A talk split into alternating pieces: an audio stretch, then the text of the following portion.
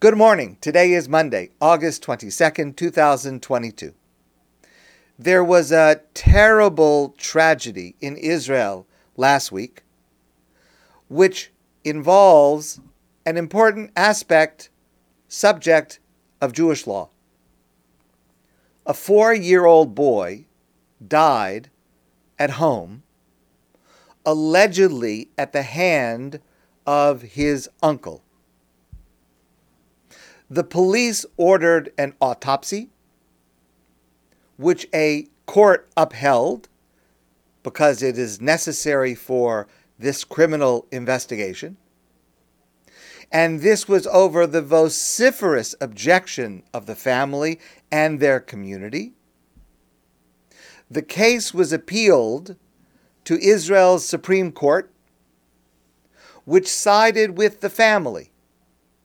And the boy was buried with no autopsy done. Now, the family's objection was based on Jewish law's abhorrence of performing an autopsy, considering it the grave sin of nivul hames, of, God forbid, desecrating a dead body, which at death should be buried intact and undisturbed in the ground. Now, I don't know the details of the High Court decision. Perhaps the court was convinced that the evidence could be obtained through a non-invasive means, or perhaps the evidence that would have been derived from an autopsy was not necessary for some reason in order to investigate and prosecute this case. I don't know about that. But the general prohibition of autopsies has exceptions, though the extent of those exceptions is disputed by authorities in Jewish law. The main exception is safek sakanas nefashos, the possibility of a threat to life, which might be saved, a life which might be saved by what is learned through an autopsy, of course, when there is no other way to get that information. So, safek sakanas nefashos, the possibility of a threat to life, overrides any other prohibition except for 3 cardinal sins which are not relevant here. And so that would be a reason to allow an autopsy. For example, let's say you have 2 people who fall seriously ill with a mysterious disease, and God forbid one of them dies. And by performing an autopsy, we may be able to learn something to save the life of the other patient. So to permit an autopsy under those circumstances is the normative ruling in Jewish law, famously written by Noda Be'Yehuda, Rabbi Yehuda Landau of Prague in the late 1700s. And he is the one who wrote the phrase that is often quoted in this context of safek sakanas nefashos bifonenu. We have a patient in front of us whose life might be saved if we do an autopsy. That takes precedence over what would generally be the sin of performing an autopsy. Now, in modern times, the way we apply that is going to be different, because bifonenu, in front of us, in the 1700s, bifonenu, in front of us, means there was one person here and there was one person here in the same room, or maybe the same building. Today, with instant communication, bifonenu is widened to be anywhere in the world. If there's another person with the similar condition anywhere in the world whose life could be saved by what we learn from this autopsy, that information can be communicated instantly, and that person's life could be saved. So that simply means that bifonenu, before us, becomes global. It's generally accepted that an autopsy remains prohibited for any other reason, certainly for any financial or monetary reason. And this comes up with the subject of life insurance. For example, a person has a life insurance policy that will pay a benefit upon the death of the policyholder. However, there's an exclusion if the person, God forbid, committed suicide. So if a person dies and the circumstances are not obvious, the insurance company may require, before paying the benefit, that an autopsy be done to rule out the possibility that it was suicide. Under those circumstances, even though it could be a very large amount of money at stake, and that amount of money could be extremely important to the family, in general, the prohibition of an autopsy would not be waived under those circumstances, because that's not considered the possibility of a threat to life. And that monetary benefit would not outweigh the serious sin of desecrating a body.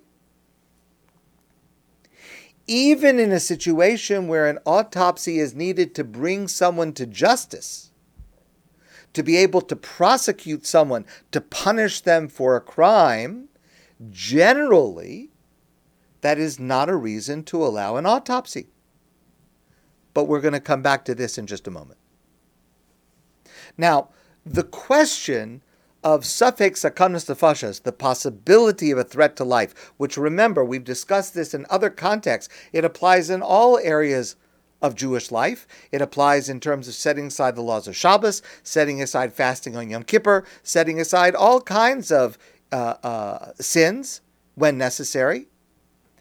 The central question that we must clarify is, what kind of possibility are we talking about?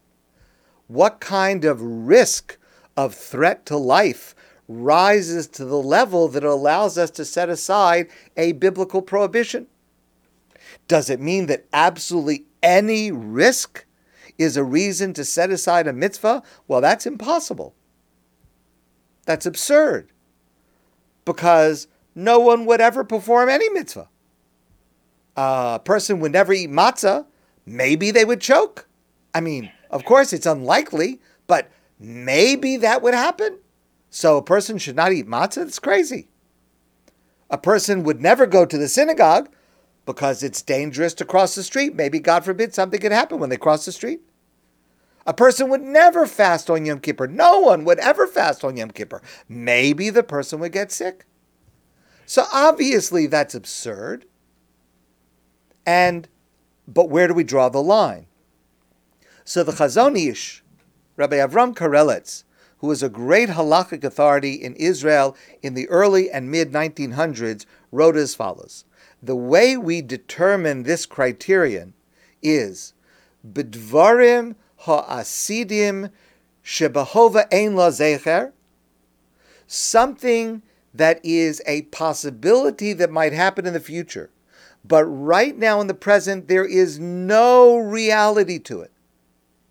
That's not called a doubt. That's not called a possibility. I mean, listen, the possibility that in the next moment there could be a nuclear explosion, I mean, anything can happen in the next moment. But if there is no current reality that could lead to a future doubt, that's not called a doubt. Because, and this is something that we've learned over the last few years, we live with a certain reasonable level of risk and uncertainty. What we consider reasonable may change, but there is risk in life. There are doubts. There are possibilities. Things can happen. We don't change our lives because of remote things that are not within our present reality. But if it is a present reality, though the actual danger would only be in the future, Safek Sakanos Nefashos Asidi, a future possible threat to life, that we do consider, because the situation that would give rise to it is present, it's current, it's real. So, a person that has no medical condition and no known reason not to fast on Yom Kippur should fast on Yom Kippur. But a person who has a medical condition that could be harmed by fasting on Yom Kippur, there the risk is present. The medical condition is already there, even though the danger is only in the future once the fasting starts, and even then it's not certain that it will provide a danger, but the condition that might lead it to arise is already present. And that is when we say that's the possibility of a threat to life where the laws are set aside. Of course, in all of these questions, a competent halachic authority needs to be consulted in advance. But let's come back to the subject of an autopsy that is needed to investigate a murder, God forbid. Now, again, I want to make it clear, I'm not commenting on this tragic case. I do not know the details of this case. I did not read the decision of the High Court. I'm just going to speak generally. Let's say an autopsy is needed in order to determine the culpability of a person in a criminal case, a person who could be a danger to others if that person is allowed to go free. And with this autopsy, perhaps this person will be forced into treatment or custody to prevent this crime from being repeated. That might constitute suffix sakonas nefashas asidi, the possibility of a future threat to life, because the condition that could lead to the danger is present. And if, in fact, this is the basis of the crime that happened, it has already happened once if this person is found guilty. So the situation, the condition is present and could, God forbid, happen again. That would mean that the autopsy is not simply for punitive purposes to punish the person for the crime that they did, but rather to protect others from being harmed in a similar manner. And if the only way to determine that is through an autopsy, then that autopsy might be called for because it would be in the category of suffix sakonas nefashas, the possibility of preventing harm to others. My heart grieves for this boy's family. It is an unimaginable tragedy.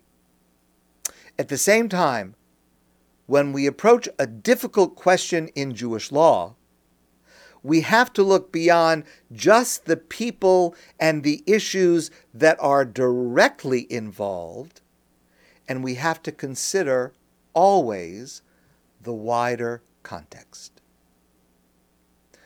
My friends, I want to wish you a great day, and I look forward to seeing you soon in person.